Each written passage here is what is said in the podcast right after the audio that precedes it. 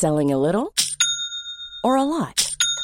Shopify helps you do your thing however you cha-ching. Shopify is the global commerce platform that helps you sell at every stage of your business. From the launch your online shop stage to the first real life store stage, all the way to the did we just hit a million orders stage. Shopify is there to help you grow. Shopify helps you turn browsers into buyers with the internet's best converting checkout.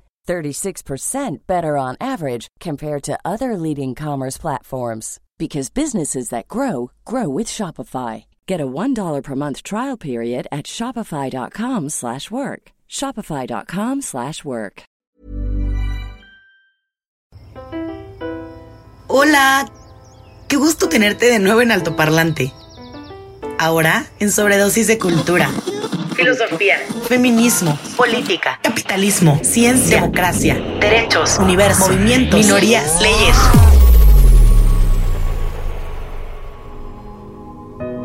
El todo y la nada de las ideas con las que buscamos la expansión de tu sentido. Y que consumas tu sobredosis de los temas con los que el mundo se mueve con invitados brillantes y puntos de vista poco convencionales para romper las barreras de las conversaciones en la mesa. Únete a nuestro trip y abre tu mente para aprender y cuestionar, porque en este viaje vamos a incomodar a algunos, pero aprender con todos.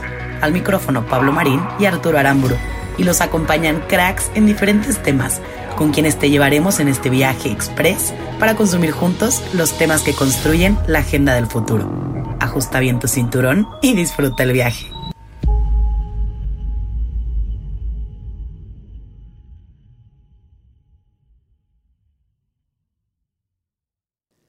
Bienvenidas, bienvenidos una vez más a un capítulo de Sobredosis. Nos da muchísimo gusto tenerlos de nuevo por acá en esta mesa de conversación.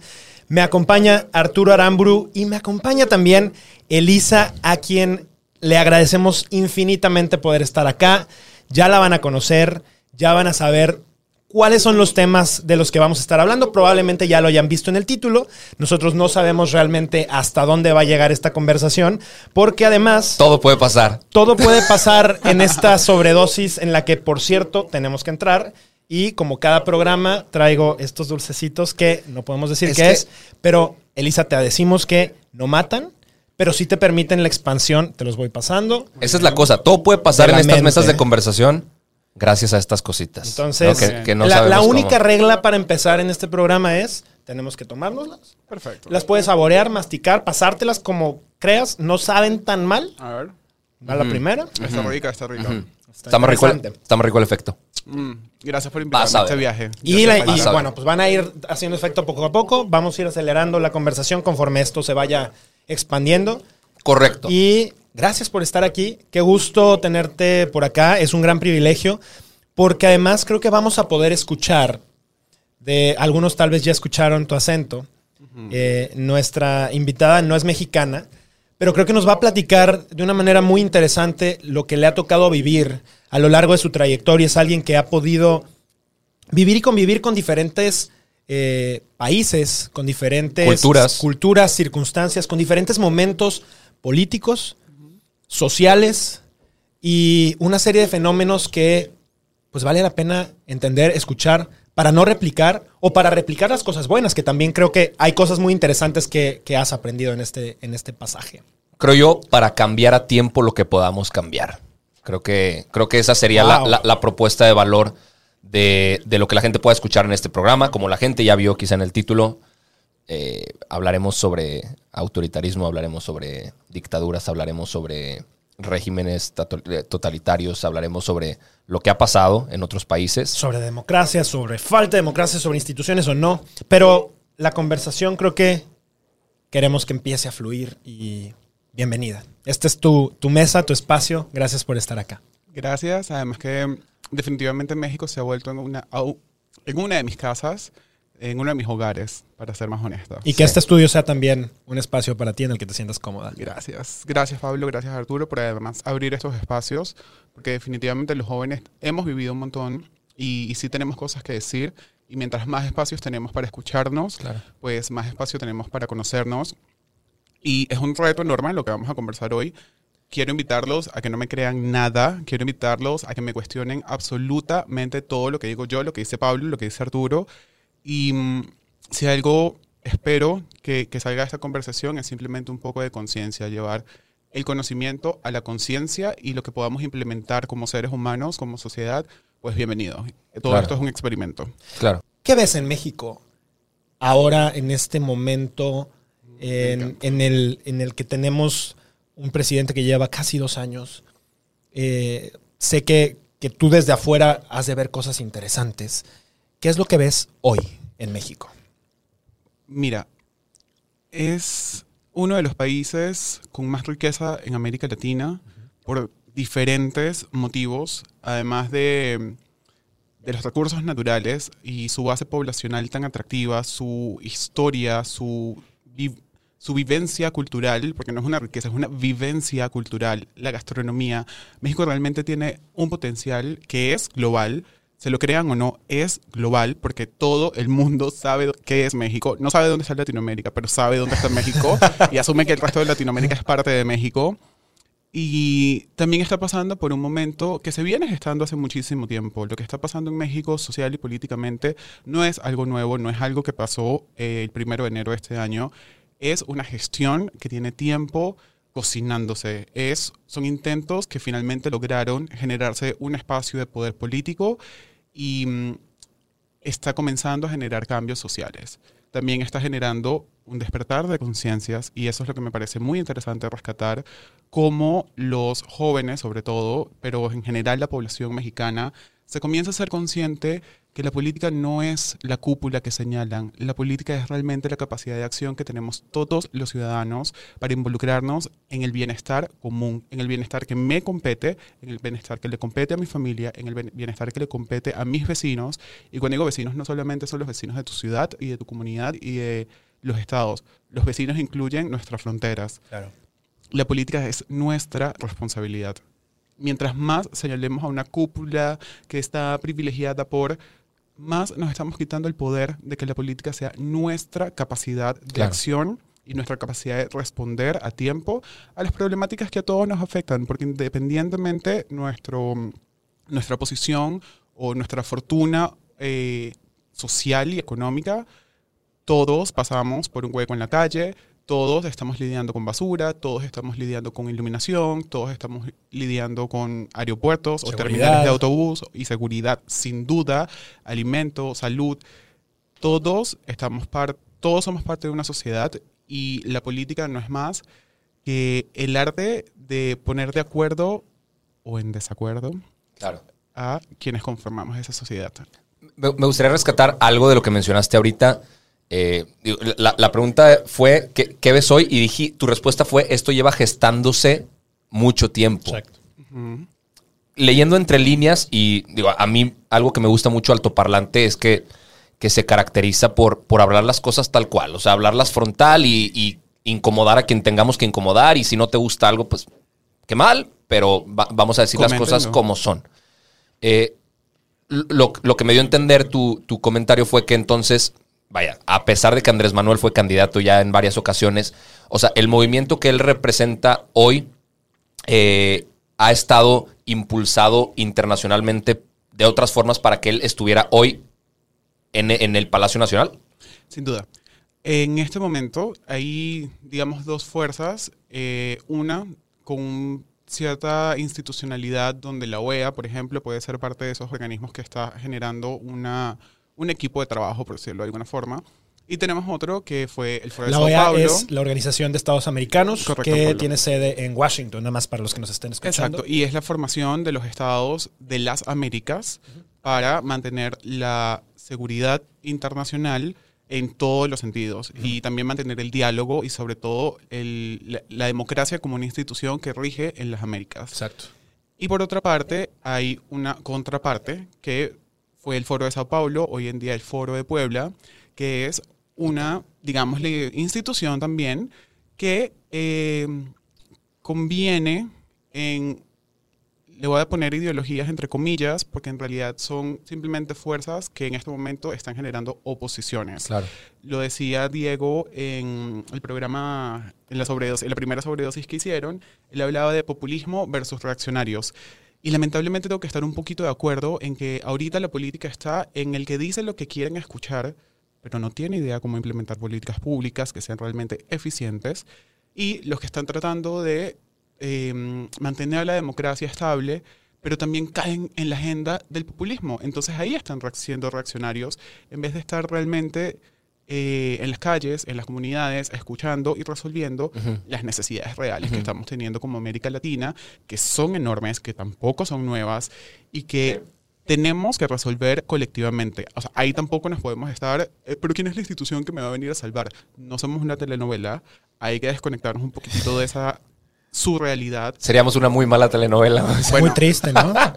pero lamentablemente eso es lo que engancha, el drama es lo que engancha. Claro. Y mientras más rápido nos salgamos del drama, mientras más rápido que, eh, dejemos que alguien nos rescate, dejemos de buscar que alguien nos rescate y empecemos a rescatarnos nosotros mismos y empezamos a pedir ayuda en lo que ya tenemos, porque herramientas es lo que tenemos, pues más nos vamos a desligar de aquellos que están haciendo discurso y reacción y empezamos realmente a buscar que nos rindan cuentas y buscar resultados en políticas públicas de quienes las prometen para buscar un cargo que se paga con nuestros, porque yo soy latinoamericana, con nuestros dineros, con nuestro trabajo, y al final del día todos ellos nos rinden cuentas a nosotros. Nosotros, como ciudadanos, somos los jefes de todas las personas que están en el poder. Jamás sería al revés. Sí.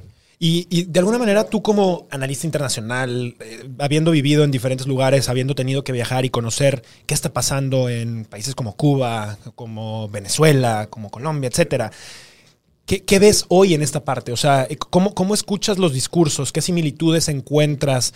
Eh, ¿Hay que asustarse o no? ¿Hay posibilidades de hacer, de, tomar acción como ciudadanos? Porque de repente siento que los ciudadanos en México cuando estaba la elección, me acuerdo muchísimo que todo el mundo decía, México nunca va a ser como Venezuela. Y es que no, o sea, yo coincido en ese sentido. Y en, Venezuela decían que nunca iban a ser como Cuba. E, eso creo que es bien interesante, porque digo, tú no podrás desmentir esa parte, ¿no?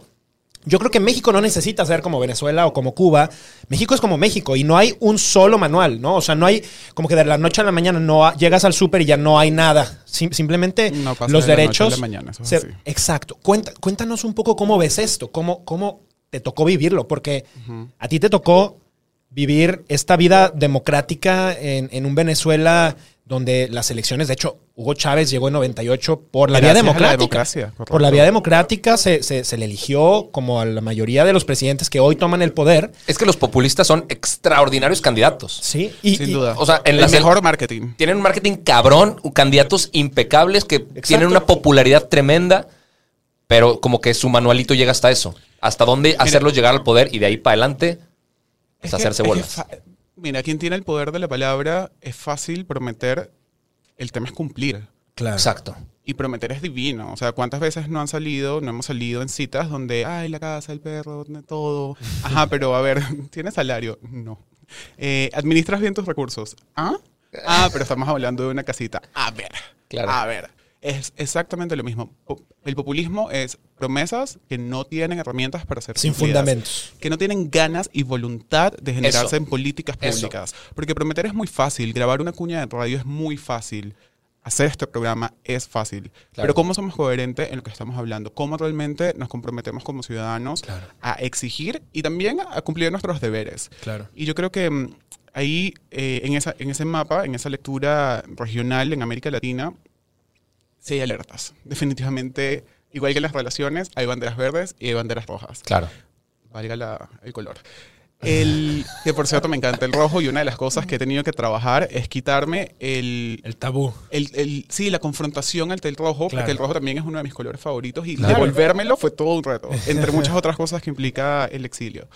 El, Yo nací en una Venezuela democrática, imperfecta por supuesto, con muchísimos retos, y gracias a esa Venezuela democrática, Hugo Chávez tuvo la oportunidad de ser presidente de Venezuela. Eh, de hecho, hay un discurso, una, de esas banderas, cada uno le pondrá el color que quiera. Hay un discurso de yo no me pertenezco que utilizó Hugo Chávez, precisamente diciendo yo no me pertenezco, yo le pertenezco a Venezuela y además diciendo que a los dos años, si no estaban contentos con él, por favor, un referéndum que lo sacara. Ay, ay, ay. Ujú. Busquen en YouTube. ¿Cómo? O Busquen sea, en YouTube.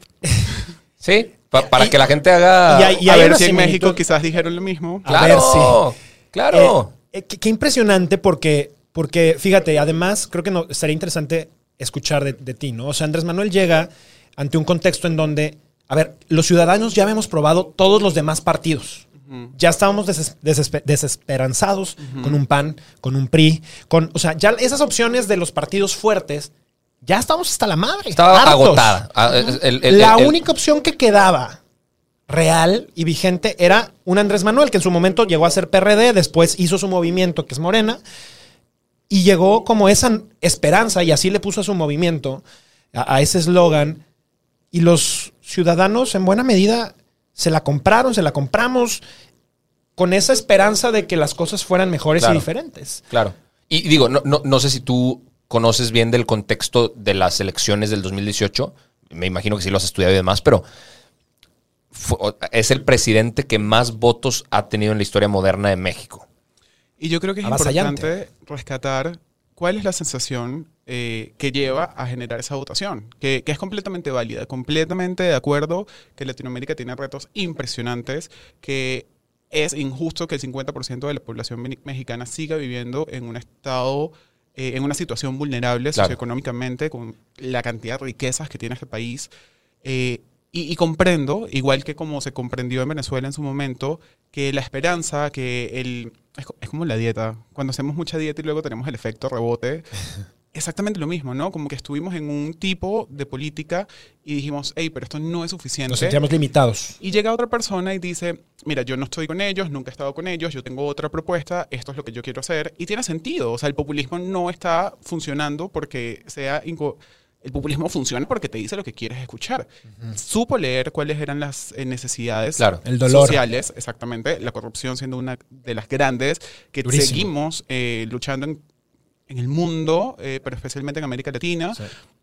y supo darle respuesta a las preguntas que se hacía la sociedad. Ya eso pasó. Ahora estamos en el punto donde esa persona logró el poder.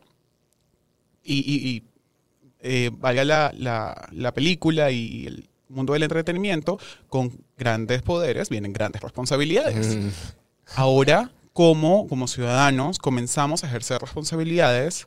¿Cómo comenzamos a solicitar que se nos rindan cuentas?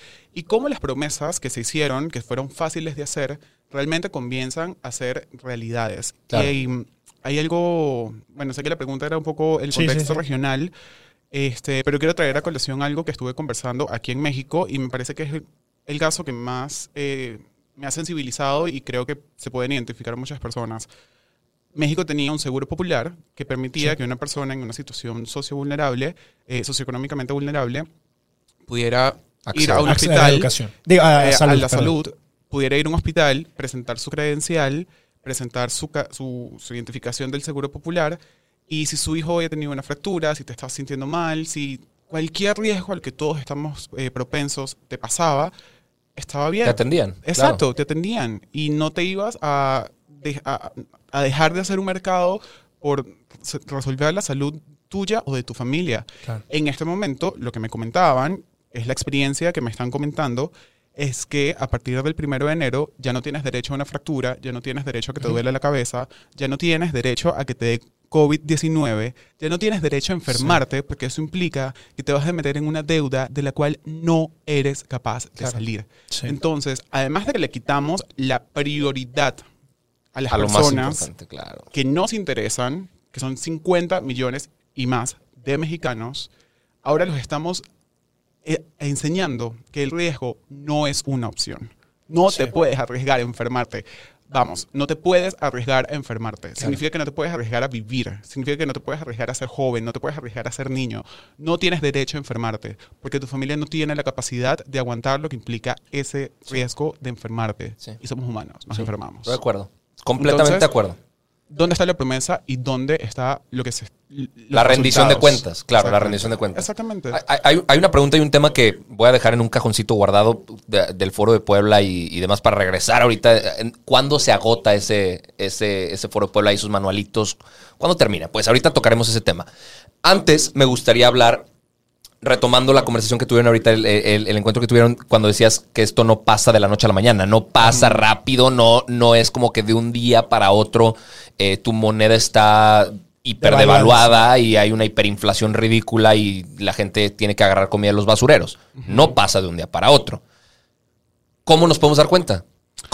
¿Cómo? y, quiero que esta pregunta aplique y que la respuesta también vaya acorde a la realidad de los millones de personas que existen en el país. Millones de personas que no son personas que están viendo las noticias diario, que no saben qué está pasando en las cámaras, personas que no están enteradas de lo que sucede en la política, personas comunes y corrientes que se dedican a lo que tienen que dedicarse todos los días para, para liberarla. ¿Cómo ellos pueden darse cuenta de que algo está pasando? No me crean en nada de lo que voy a decir, pero en un contexto donde había una guerra hace 60 años entre los poderes soviéticos y los poderes norteamericanos, supuestamente eso se diluyó y nos pasamos a un mundo multipolar donde todos los países tienen voz, todos los países tienen voto. Pero de repente, en la isla de Cuba, hace 60 años, comenzó una dictadura que se convirtió en una resignación aceptada, en un status quo natural. Todos señalamos a la isla, todos señalamos a Cuba como una dictadura a veces son capaces de decirle gobierno, es una dictadura, es un régimen dictatorial. Y esta, es normal, es normal, y nos vamos de vacaciones a La Habana y eso es normal. Claro. Eso, no, no, pasa nada porque ellos son así, ellos aceptaron que eso era así. Los cubanos están normales, normales, porque, porque es una dictadura y ellos nacieron así, bueno, ya eso es problema de ellos. Y de repente en Venezuela, hace 20 años, no iba a ser Cuba, porque Venezuela es Venezuela, porque Venezuela tiene petróleo, y Venezuela no es Cuba, porque cada país mantiene su identidad y su nación.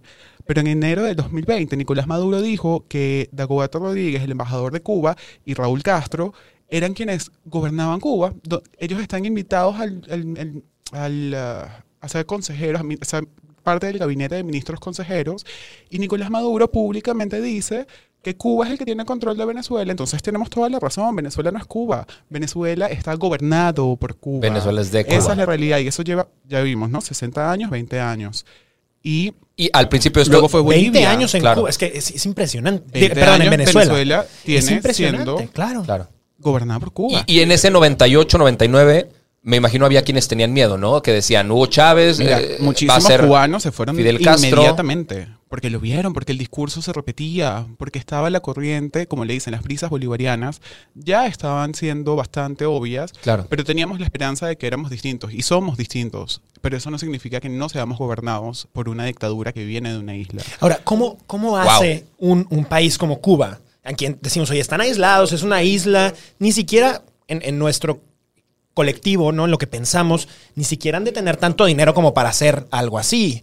Eh, eso es lo que yo creo que la mayoría pensamos, ¿no? Claro. Eh, ¿Cómo una isla va a tener tanto poder para controlar una elección para ganar un país? O dos, o tres, o, o sea, ¿es real o nos estamos haciendo ahí un, cuento que no, no, tiene... No me crean nada, pero ellos tienen 60 años descifrando cómo mantenerse en el poder. Wow. Versus que el resto de los países pasa cuatro años descifrando cómo tratar de entregar uh algo de resultados. Y cómo tratar de salir de esos cuatro o seis años en una carrera relativamente decente para mantener una carrera profesional y para mantener una identidad personal que sea algo respetable. Cada uno de esos presidentes tiene ese ciclo, cuatro a seis años. Imagínate teniendo 60 años en el poder y la cantidad de creatividad, de redes, de amiguitos que vas haciendo. Y hay una inteligencia que es el G2, es el Servicio de Inteligencia Cubana, que tiene 60 años trabajando por esto. O sea, AMLO no tiene 30 años. No. Y, sería interesante que la tiene muchos años y tiene mucha escuela y es una persona bien inteligente que no se refiere al dictador como dictador, se refiere al comandante Castro. No me crean, búscalo, búsquenlo en entrevistas. ¿Por qué comandante? ¿Por qué comandante? ¿Ah? Claro. Entonces, fue Venezuela, que sigue siendo Venezuela, pero Nicolás Maduro dijo quién era su jefe y lo dijo públicamente en enero de este año. Bolivia, Bolivia es otro caso importantísimo. Evo Morales. En Ecuador, correcto. En Ecuador, hace unos meses sacaron una cantidad de médicos porque no cumplían con la titulación, no cumplían con las normas ecuatorianas y tuvieron que retirar a médicos cubanos de Ecuador. Argentina, volvió otra vez. Brasil, o sea, ¿qué es lo que está buscando el Foro de Puebla? ¿Cuáles son los principales eh, anuncios que tiene el Foro de Puebla? Que están peleadísimos con Sergio Moro, el que puso a Lula en la cárcel. Claro. Entonces, con todas las cosas que hay que hacer en el mundo, con todas las cosas que hay que hacer en Latinoamérica, el Foro de Puebla se preocupa por lo que está pasando en Brasil, por un juez que puso en la cárcel a Lula. Están preocupadísimos por el juicio de Rafael Correa. Están preocupadísimos por dónde está el respeto a Evo Morales. Esas son las preocupaciones del Foro de Puebla. Y quieren saber de dónde viene ese dinero que me preguntas. En México, entre abril y julio, llegaron 678 médicos cubanos, Ajá. de los cuales Para atender no el tema de COVID. Ajá. Búsquenle- pregúntale a migración dónde está la base de datos de esos médicos que entraron y las regulaciones que cumplieron para ejercer profesionalmente en este país. Además, Olivia López Arellano dice que el Isa- In- Insabi hizo ese convenio. Hizo ese convenio y le pagó al régimen cubano por esos médicos. Por 678 médicos que trabajaron tres meses, pagaron 135 millones de pesos mexicanos. Y además quiero que no me crean nada de esto, que busquen dónde está el convenio, porque esos fondos públicos, ese es tu dinero, ¿ok? Ese es tu dinero.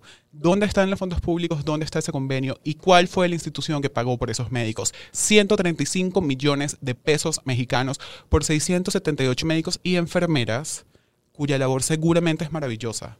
Pero Claro. no entiendo la justificación porque estoy segurísima que los médicos mexicanos sí tenían la Claro. capacidad de atender. Y no ganan en eso. Este, no ganan eso y en este momento además hay una cantidad de dinero que se tiene que invertir en insumos porque Claro. esa misma persona que me contaba que no tiene ahora seguro popular también me dijo que tampoco le han entregado una mascarilla, un tapabocas, cubrebocas, no tiene gel antibacterial, No, nada. no No tiene tiene las nada. Medidas básicas para protegerse de no tener que estar en un hospital por, y además que tienen que montarse cuatro veces en un autobús al día para ir a llegar a su trabajo, dejar a sus hijos solos en la casa y no tienen dos computadoras eso, ¿eh? para O que sea, estén estudiando. tú- claro. No, a- a- hace, me acuerdo, hace como tres meses, cuatro meses, cuando la cosa apenas estaba eh, en en fuego, el tema de COVID, vimos muchísimos testimonios de doctores mexicanos. Había doctores que tenían que dormir en su carro para no llegar a su casa A contaminar su a familia. contaminar a su familia. Claro.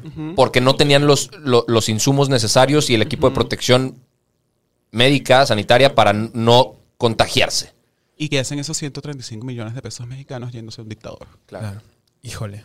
Eh, Es mucho dinero. La verdad es que sí es mucho dinero. Para y tres eso, meses de trabajo. No, y eso de se re- 678 personas. y se repite por todos lados. Ahora, mencionaste algo sobre lo que es el G2. Y digo, obviamente a quien- quienes nos estén escuchando, nos estén, estén en casa, se vale que, que vayan a googlear. Pero la CIA cuéntanos. cubana. Es, es la CIA es el cubana. servicio de inteligencia del Estado, correcto. Ya. Que Y se dedican a espionaje o se ¿Cómo- dedican a...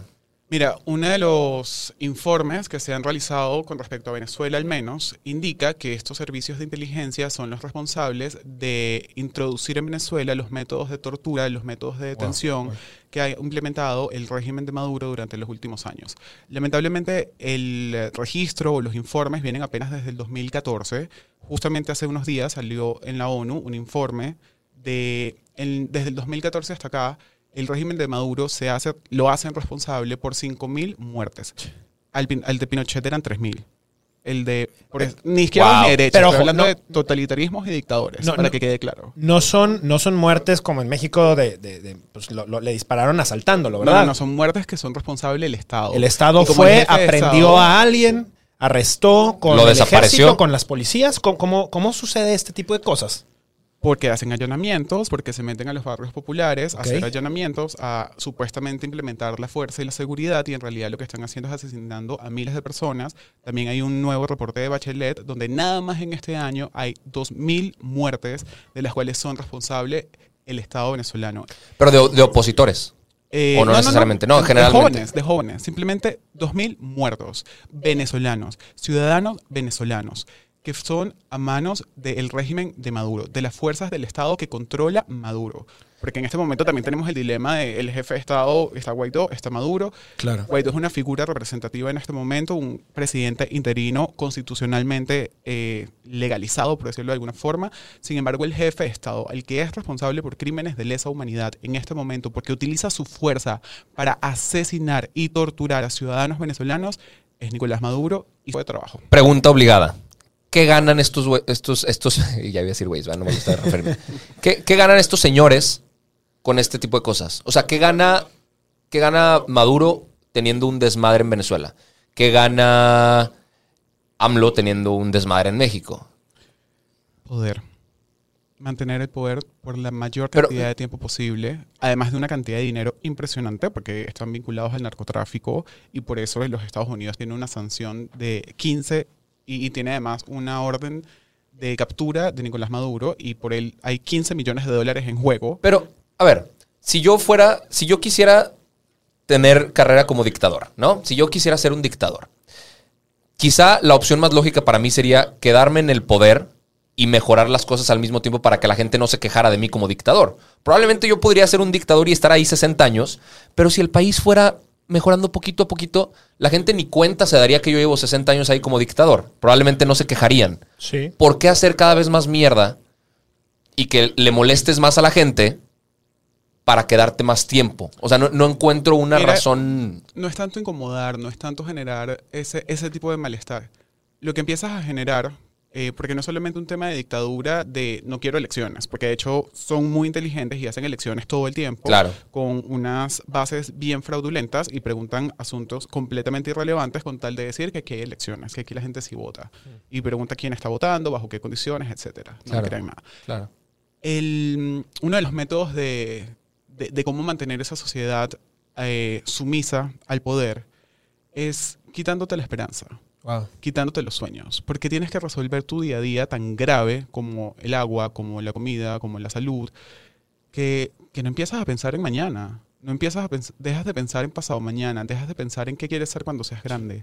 Te quita la capacidad de soñar.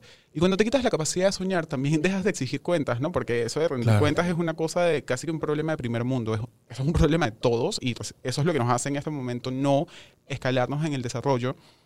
Y lo que hacen estos métodos dictatoriales es irte aislando cada vez más como sociedad.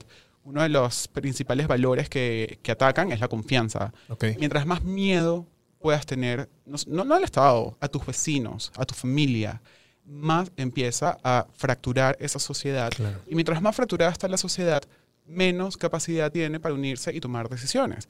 Entonces, un factor determinante que hay que estar alerta cuando empiezas a dejar de tener ciertos amigos y dejas, a dejar, dejas de hablarte con familiares y empiezas de hecho a crear odio en personas contra personas que simplemente no opinan como tú políticamente.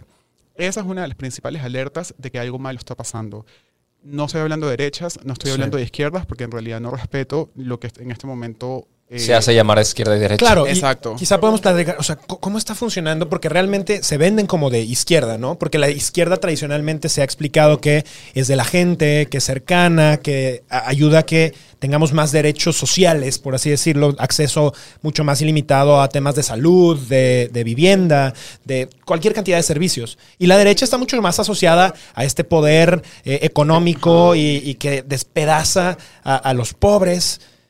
Hoy en día no se ven izquierdas y derechas en el mundo. La realidad es que es- esto está súper fragmentado y, y- y- y revuelto extrañamente. Cuando digo que no lo respeto es porque simplemente no hay política pública detrás. No veo ni la política pública de desarrollo económico en la derecha, ni tampoco estoy viendo la política pública de desarrollo social de la izquierda. Por eso no siento respeto ante quien se identifica de un lado o del otro. Siento muchísimo respeto por instituciones y por jóvenes políticos y por señores políticos y señoras que están haciendo un gran trabajo como individuos. De eso sí. Y sin duda creo que es lo que hay que visibilizar. Pero hablar de corrientes ideológicas y de todo ese drama y todo ese guion, honestamente, no me genera respeto porque no veo políticas públicas efectivas. De ningún y lado. respeto la política pública efectiva. Eso es lo que respeto. Claro. Pero de ningún lado, ¿no? De ningún lado, O de sea, ningún lado. Pero entonces, la oposición, si no tiene forma, ni pies, ni cabeza, ni nada que ofrecer, no le puede quitar la. No es tampoco no- opción. No le puede quitar el puesto a los que ya están. Es que comenzando por el hecho de que te definas como oposición, ya me parece aburridísimo. Claro. Porque estás inmediatamente Claro. dándole la agenda a otro. Ah. O sea, yo solamente soy la oposición a lo que veo. Ajá, pero ¿qué eres? O sea, ¿qué Eso, piensas? puta, ¿Cuáles sí. son tus valores? Claro. Qué ¿Cuál es la que acabas de decir. Es Ajá. que tienes toda la razón. O Es sea, Claro. fácil pelear. Te defines- Es fácil Claro. pelear. Es muy fácil. negro, y es yo cómodo. digo blanco. Ya. Es cómodo. Porque además ni siquiera tengo que sustentarlo. Es, soy, platicamos el otro día, ¿no? Y decías tú un ejemplo que me gustó mucho. Es, es el, hay dos populares en el salón. O eres uno o eres otro. O eres amigo de uno o del otro. ¿Por qué es- eres amigo de este? Porque el otro no me cae tan bien. Y porque eres amigo del otro, porque este no. Y ahí están los dos bandos. Claro. No Y- es que haya una propuesta. Y justo ahorita le decías, decías algo que me gustaba mucho. El tema de los sueños y la esperanza. Cuando ya no tienes sueños y no tienes esperanza, ¿cómo construyes hacia futuro? ¿Cómo sueñas en, en ese mañana más prometedor, más bonito, más agradable, más feliz con tu familia, con tus am- O sea, ¿qué- qué- ¿realmente hay una esperanza para eso? Mientras seamos humanos, sí. Espero, pienso. Eh, es un proceso de darnos un poquito de terapia, darnos un poquito de amor propio y empezar a respetarnos como seres humanos. Creo que ese es el Sí. primer paso. A veces le consumimos demasiado a la- al juego de la agenda política y nos enfocamos Sí. tanto en señalar para bien y para mal que nos olvidamos que tenemos una... Que, te- que para tener derechos también hay, ejercer- hay que ejercer nuestros deberes. Claro. Y yo creo que ahí nos devolvemos la esperanza, en mirarnos el ombligo y decir, hey, pero yo valgo, yo soy inteligente o yo soy un buen ser humano, soy una persona noble, porque la inteligencia no es solamente un asunto académico, la inteligencia es saber dar lo mejor de ti en cualquier escenario, así sea para consolar a alguien, así sea para darle la mano a una persona que necesita cruzar la calle, para adoptar un perrito, o sea... No tenemos que definirnos inteligencia con asuntos académicos, tenemos que Claro, definirnos inteligencia totalmente. como nuestra capacidad Sí. de contribuirnos a nuestro bienestar Sí. personal y a nuestro bienestar comunitario. Ahí comienza la esperanza, cuando somos capaces de reconocernos humanamente. Te, te la compro, completamente de acuerdo. Creo que nosotros como, como mexicanos eh, tenemos que atender algo urgente. Me gusta esto, ¿eh? Me- me- y, y completamente comparto la idea de que la respuesta a futuro es construir la esperanza entre nosotros, que, que- que- que nosotros fomentemos esta esperanza. El gran pedo es que hay ele- eh, elecciones el próximo año. Sí. Necesitamos respuestas urgentes a problemas urgentes. A que esto no pueda ser Escalar. un punto de no retorno donde ya haya escalado lo suficiente que quitarlo sea casi imposible. Entonces, nada más rescatando un poco de lo que tú dijiste, güey, la respuesta es que, que la oposición deje de autodenominarse como oposición. ¿Qué, qué- Que- qué tema más interesante? Que nuestra respuesta política no sea el Frente Nacional Anti-AMLO, así se llaman los cabrones. Frente Eso- eso- Nacional, así es su nombre. Sí, sí. Imagínate su esencia ridícula de llamarse Frente Nacional Anti-AMLO. Exacto. Claro. Claro. O sea, sigues dándole pu- mala publicidad, sigue siendo publicidad. Pero sí, Claramente. sí, buena o mala, la publicidad es publicidad. Claro. Listo. Claro. ¿Y qué es lo importante? Diferenciar la oveja negra y la manzana podrida. Porque A honestamente, ver, cuéntanos más. a mí me encanta ser una oveja negra. A mí me encanta ser una persona diferente. Y que me señalen por las cosas que hago diferente con todo gusto. Pero cuidadito con la manzana podrida, que esa es la que empieza a, a difundir ese sentimiento que son negativos, como la discordia, como el odio, como la ineficiencia, como el si no me sigues a mí, entonces eh, no funcionas. Cuando comenzamos a caer en esos discursos, como el anti-tú, anti-AMLO, Ujú. ahí estamos cayendo en el juego de la manzana podrida, nos estamos pudriendo, estamos dejando al lado nuestros valores, estamos dejando al lado nuestras propuestas, nuestra capacidad intelectual, nuestra capacidad social, nuestra Claro. capacidad de desarrollo, No somos nuestra nada. cultura, No somos nada. nuestra identidad, la ponemos a un lado por jugarle el juego a la manzana podrida. Sí. O sea, honestamente, ¿qué estás haciendo como un frente anti, anti qué? Sí. Porque no eres un frente pro tus ciudadanos, Exacto. pro la seguridad, pro la alimentación, pro la salud. Siéntate en tu carpita con una persona que está en este momento sin un seguro de salud, sin su seguro popular, y pregúntale, ¿cómo te puedo ayudar? Que le duele. ¿Cómo te puedo ayudar? ¿Qué podemos hacer hoy para resolver esta situación que no es tuya? Es de muchísimas personas en este colectivo social. Siéntense a escuchar, Sí. siéntense a generar propuestas Sí. y pidamos ayuda, porque si hay algo que podemos hacer como ciudadanos es poner nuestro tiempo, poner nuestras manos y poner nuestros esfuerzos en hacer buenas cosas. Y hay muchísimas instituciones, muchísimas organizaciones, muchísimas personas que están poniéndole corazón, que están poniéndole tiempo, que están poniéndole manos, recursos Claro. a solucionar problemas.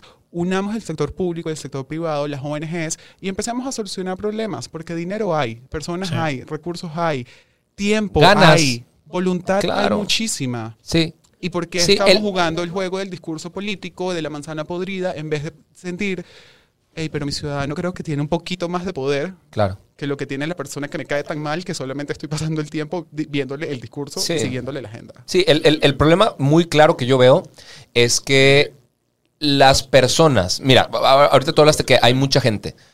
Las personas que ahorita se atreven a entrarle a temas políticos son personas que generalmente fueron educados con la vieja escuela de los mismos políticos, ¿no? O sea, to- todas, todas estas personas que emanan de los de las fuerzas juveniles, de partidos y que, que son los que realmente aspiran a tener un puesto de poder, ni siquiera sé cuáles sean sus intenciones, pero son las que están. Los demás se volvieron completamente ajenos. Y a ver, en este programa siempre nos dicen que le tiramos a Morena, pero realmente le tiramos a quien le haga las cosas mal. O sea, si tenemos que hablar cosas del PRI, del PAN, porque todos son una porquería y porque todos tienen gente que hace las cosas muy mal. Y porque han sido muy ineficientes en general. Claro, también hay, hay esos partidos, inclusive dentro de Morena, hay, hay gente que hace las cosas bien Muy y gente, valioso, sí. gente que quiere. Pero ahorita esas faltas de liderazgo, yo creo que es el, el más grave problema. O sea, yo no veo por dónde pueda salir este colectivo de gente con fuerza, porque eh, eh, el problema es que ahorita los desfragmentan así. O sea, los colectivos que empiezan a agarrar un poquito de, inercia y tracción. Es fácil hacer que se peleen entre ellos. Es fácil desaparecerlos. es muy sencillo desaparecerlos. Lamentablemente, puede que eso sea correcto, pero entonces ahí también está la responsabilidad de quienes están siendo un altoparlante, quienes están haciendo una plataforma, quienes están ejerciendo su trabajo, hay que hacer el trabajo de investigar quiénes son esas personas, quiénes son esos grupos, quiénes son estas instituciones y pasar un poquito de menos tiempo señalando el problema común y el enemigo común que ya está claro y empezar a visibilizar a las personas que los están haciendo bien y como sociedad sí tenemos la capacidad de protegerlos, pero si no los vemos, los hacemos invisibles nosotros mismos, pues menos les estamos dando la capacidad de que hagan su trabajo y que lo hagan bien. Entonces, mientras más, mientras más trabajo de investigación hacemos, mientras más nos convencemos de que yo digo que los buenos somos más, pero parte de, trabajar duro es que trabajas en silencio, no tienes tiempo de estar haciendo discurso todo el tiempo. Entonces, ¿dónde están esos buenos que trabajan más? ¿Cómo empezamos a darle voz y cómo empezamos a darle más luz y cómo empezamos a darle visibilidad a las personas, a las instituciones que están haciendo un buen trabajo, incluso a las empresas que están generando una responsabilidad social lo suficientemente impactante para decir, hey, vente, vamos a hablar más, vamos a hablar más sobre esto, porque hay más empresas que podrían hacer lo mismo que estás haciendo tú y transformarnos. En la transformación de nuestros países no son solamente una responsabilidad de un grupo político, es la responsabilidad de una sociedad interconectada entre los sectores públicos, privados y, ONGs, que son las fundaciones, todos aquellos que tienen cierta independencia eh, y, que su, digamos, su motivo es el, es el desarrollo, es el, el progreso social de, de, sus comunidades y cómo empezamos a darle más eh, herramientas también para que, para que hagamos todos nuestro trabajo, porque todos tenemos un granito de arena. el primer error que cometemos es decir, esto no tiene que ver conmigo. Yo no hago política. Yo no me meto en eso porque eso es de corruptos. No. Si tú eres una persona honesta, más necesitamos que estés en la política. Y la política también es preguntarle a tu vecino, hey, ¿qué necesitamos como calle y cómo podemos hacer que esto funcione? Eso es hacer política, es ponerte de acuerdo para que donde vives y donde estudian tus hijos y el hospital al que vas Mejore. funcione de la mejor manera. Eso es hacer política y todos tenemos responsabilidad de involucrarnos en la política. Un gran error que cometió Venezuela fue haber cedido la capacidad de votar. Dijimos, no, porque somos mayoría, lo vamos a demostrar no votando. Error Rafael. Hay que salir a votar, por favor, mexicanos, salgan a votar porque yo quiero volver a este país demasiado. ¿Cómo, ¿Cómo viste tú en, en Venezuela? A estos jóvenes, porque sé que hay, hay un grupo de jóvenes que tuvieron que salir a arrebatar el poder, al menos lo que han podido, ¿no? Y Juan Guaidó es uno, pero hay muchísimos otros que están ahora en la asamblea. ¿Qué, fue lo que se gestó ahí? ¿Qué fue lo que pasó? ¿Y cómo, cómo surgen estos chavos que tienen que sentirse como esa esperanza? Que tiene que asumir para, para ser la esperanza de la gente, ¿no? O sea, y, no hay de otra, porque si no lo hacen ellos, no lo hace nadie. Y para ser nuestra propia esperanza, además. Claro. Porque si algo frustrante es, por ejemplo, yo quería ser diplomática, pero no voy a representar los intereses de una dictadura. así de fácil. Y así como yo, somos muchos los venezolanos que estudiamos y nos preparamos y nos esforzamos, pero la realidad es que ejercer nuestros sueños y nuestros proyectos en Venezuela es cuesta arriba, es muy cuesta arriba. Y e-, ese rol tan valiente que, están cumpliendo en este momento muchos de los jóvenes y adultos venezolanos es precisamente darte la, libertad y la esperanza a ti mismo. O sea, comienza por esa responsabilidad de saber que es nuestro país, nos pertenece, nos, eh, nos damos la tarea de asumir la responsabilidad de desde donde estemos, porque desde el exilio también nos trabajamos un montón, y simplemente es dar la cara. O sea, lo primero que hacemos es simplemente dar la cara, aunque aquí esté un poco... Borroso. exacto, aquí está un poquito borroso y eso en parte tiene que ver con asuntos de... Parte de lo que hacen eh, estos sistemas de inteligencia es tomar las, eh, los sistemas migratorios. Entonces, parte de las razones por las que esto está borroso es porque quiero salir y entrar de México cada vez que sea posible como, claro, y como me lo merezco como latinoamericana y como ciudadana en el mundo. Claro, porque no eres delincuente, ¿no? Finalmente el ser un, un opositor eh, y, tampoco soy opositora, soy un analista internacional que está contando algo para que no me crean. Que está contando una verdad que te ha tocado vivir. Mi verdad. Tu verdad. Pero no me crean, búsquenlo, cuestionense, cuestionen lo que está pasando en este momento, porque no quiero que ningún mexicano se sienta como yo, que tuvo que salir para proteger su vida, que tuvo que buscar otra frontera para poder ejercer el trabajo de sus sueños, porque necesité salir para volver a tener sueños, para sentirme que no estaba traicionando el día a día tan difícil de mi comunidad por querer tener un día mejor el día siguiente. Claro. Y, ojo, desde afuera también se hace muchísimo. Y, y, en este momento eso es como uno de los dilemas de los venezolanos, los que se fueron, los que se quedaron. Y, y hay una reconciliación importantísima que hacer. Que los mexicanos no tengan que pasar por eso. Que el mexicano que quiera salir de sus fronteras lo haga por voluntad, por decisión, por disfrute, por trabajo. No por escapar. Y no por escapar. Porque no hay por qué escapar de México. No hay ninguna razón para escapar de un país tan maravilloso. Y no hay ninguna razón por la cual nadie tenga que sentir miedo de pasar una frontera mexicana. Claro, qué padre. Voy a sacar la preguntita que tenía en el cajón. Yo me voy a tomar la segunda. Hace rato, échatela. Échatela. Ya llevamos rato, ¿eh? Ya, llevamos 50 minutos. Eh, ¿Dónde se agota este, este movimiento populista? O sea, porque a ver, entendiendo todo lo que hemos platicado en estos 50 minutos, podríamos pensar que Andrés Manuel tiene un jefe. ¿no? Mm. Alguien que le mueve los intereses, alguien que le mueve los hilos. Un, grupo que le dicta, ¿verdad? Su jefe. Sí. Y no somos nosotros que le pagamos los impuestos, ¿va? Claramente. El salario. Ah, exactamente. Nosotros le damos su sueldo, pero al parecer no actúa en pro de nosotros. ¿Dónde se agota? ¿Dónde termina esto? Eh, tendríamos que esperar que después venga un movimiento de ultraderecha conservadora a, sustituir. O, sí, qué aburrido, está peor, ¿va? Bueno, quién sabe qué está peor. Pero, ¿dónde, dónde tendríamos que esperar que esto, que esto se agote? Si lleva 60 años en Cuba y lleva 22 en Venezuela, ¿en qué momento se puede percibir que va en declive?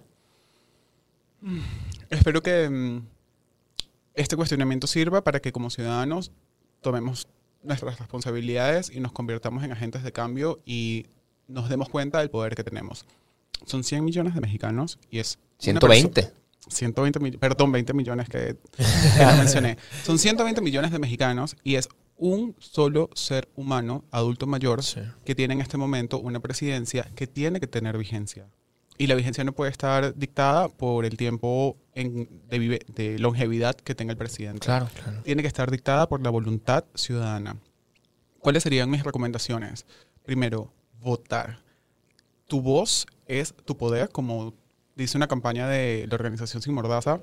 Tu voz es tu poder. O sea, la capacidad que tienes de votar, de decir lo que piensas, es el poder que tienes. Aún podemos votar aún pueden votar y aún pueden proteger su institución que, exacto, que regula las votaciones, las elecciones.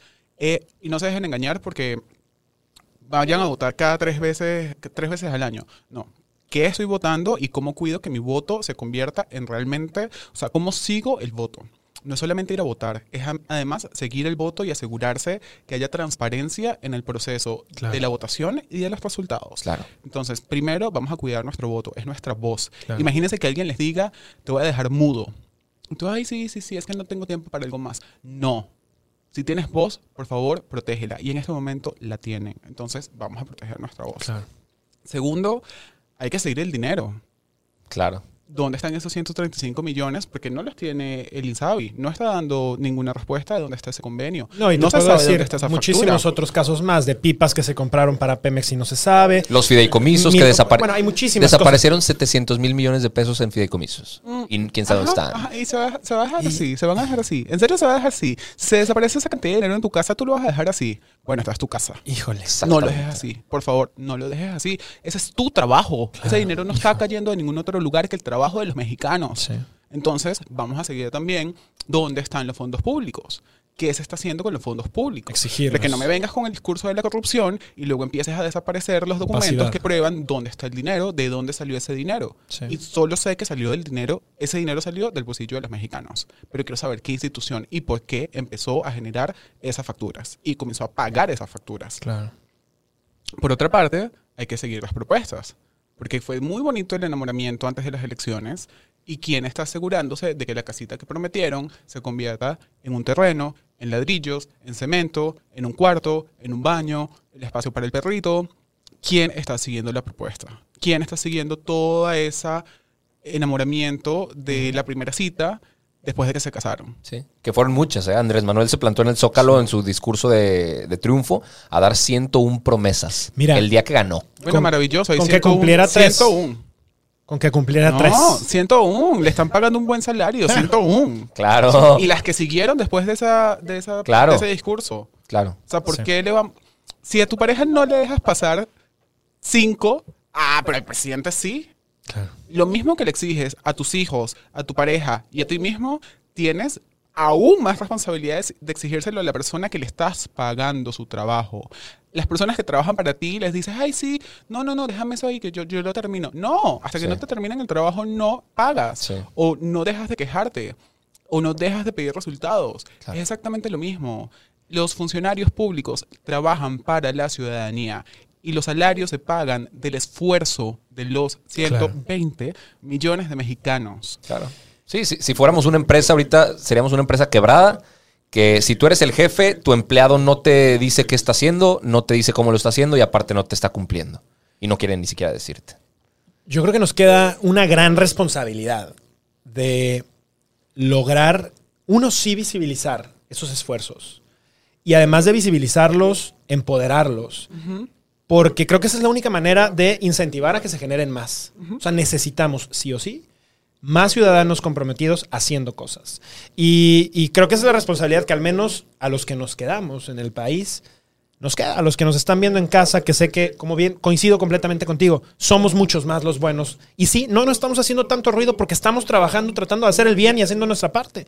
Pero eso no quiere decir, uno, que lo dejemos de hacer, y dos, que no podamos hacer un esfuerzo extra para seguirlo haciendo. Pablo, y quienes se van también. Claro. El mexicano que está afuera también tiene la misma responsabilidad y tiene el mismo poder y tiene la misma capacidad de acción que el que se queda. Sí. Mexicano es mexicano, latinoamericano es latinoamericano y últimamente ser humano es ser humano. claro. Incluyendo al señor presidente. Sí. Todos somos seres humanos y todos tenemos capacidad tanto de cometer errores como de hacer las cosas bien. ¿Quién está siguiendo? ¿Qué está pasando? Claro. Y no para ser jueces, simplemente para realmente... Si me Hacer prometes algo, exacto, si me prometes algo, pues te voy a preguntar cómo está. Sí. Y si no me lo cumples, Busquemos a hablar. mejor opción. ¿Qué va a pasar? Vamos a hablar. ¿Cómo vamos a funcionar de esta forma? Sí. Pero el silencio no puede ser una opción. La evasión no puede ser una opción. La Porque cuando un ciudadano evade impuestos, ¿qué pasa? Cuando Lo un ciudadano- persiguen, lo Ajá, persiguen. Ajá. ¿Y qué pasa a la inversa? ¿Dónde está la reciprocidad? Claro. A Totalmente de veces ni acuerdo. con el voto. Totalmente de acuerdo. Oigan, se nos acabó el tiempo. Una horita. Una horita llevamos hablando. Eh, creo que mi cámara hasta dejó de funcionar. No sé si está jalando ahorita. ¿Sí? Ah, Sí. ah, bueno, sí. Este, creo que este tema podría dar para dos, cuatro, cinco episodios de una hora. Sí. Lamentablemente, El tiempo se va. el tiempo se va, el tiempo se agota, pero no el nuestro como mexicanos. Ya creo que ese mensaje quedó muy claro. El tiempo es ahora y el tiempo sí, sí está, eh, Sí está eh, corriendo. sí está corriendo, pero, pero todavía la podemos salvar. Y México es un hermano mayor que toda Latinoamérica ve todos los días. Como ejemplo. as- exactamente, como un ejemplo de cultura, de riqueza, de trabajo, de lucha, de echar para adelante, de tener identidad. México tiene una responsabilidad enorme con Latinoamérica y con el mundo. Claro. Y son valiosísimos. Son im- yo no he conversado con una persona que le diga, hey, estoy en México Se y me no me diga, ay, yo quiero, ay, me encanta. Solamente comentarios buenos de esta patria, Sí. de esta nación Qué tan padre. preciosa y es el momento de valorarla. Hoy es el día de la esperanza, hoy es el día de valorarnos y que todos tengamos la oportunidad de venir y disfrutar este maravilloso México y que todos los mexicanos porten su bandera con el orgullo que se Qué bonito. merecen. Ojalá y todos los mexicanos hablaran Wow. como lo que acabas de decir tú, Elisa.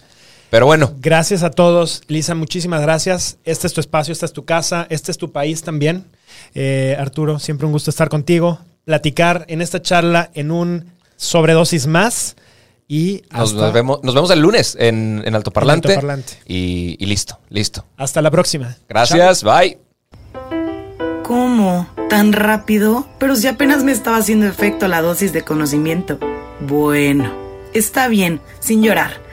Regresaremos pronto con más sobredosis del mundo y te esperamos todos los lunes y jueves en Alto Parlante con una dosis de política. Hasta pronto.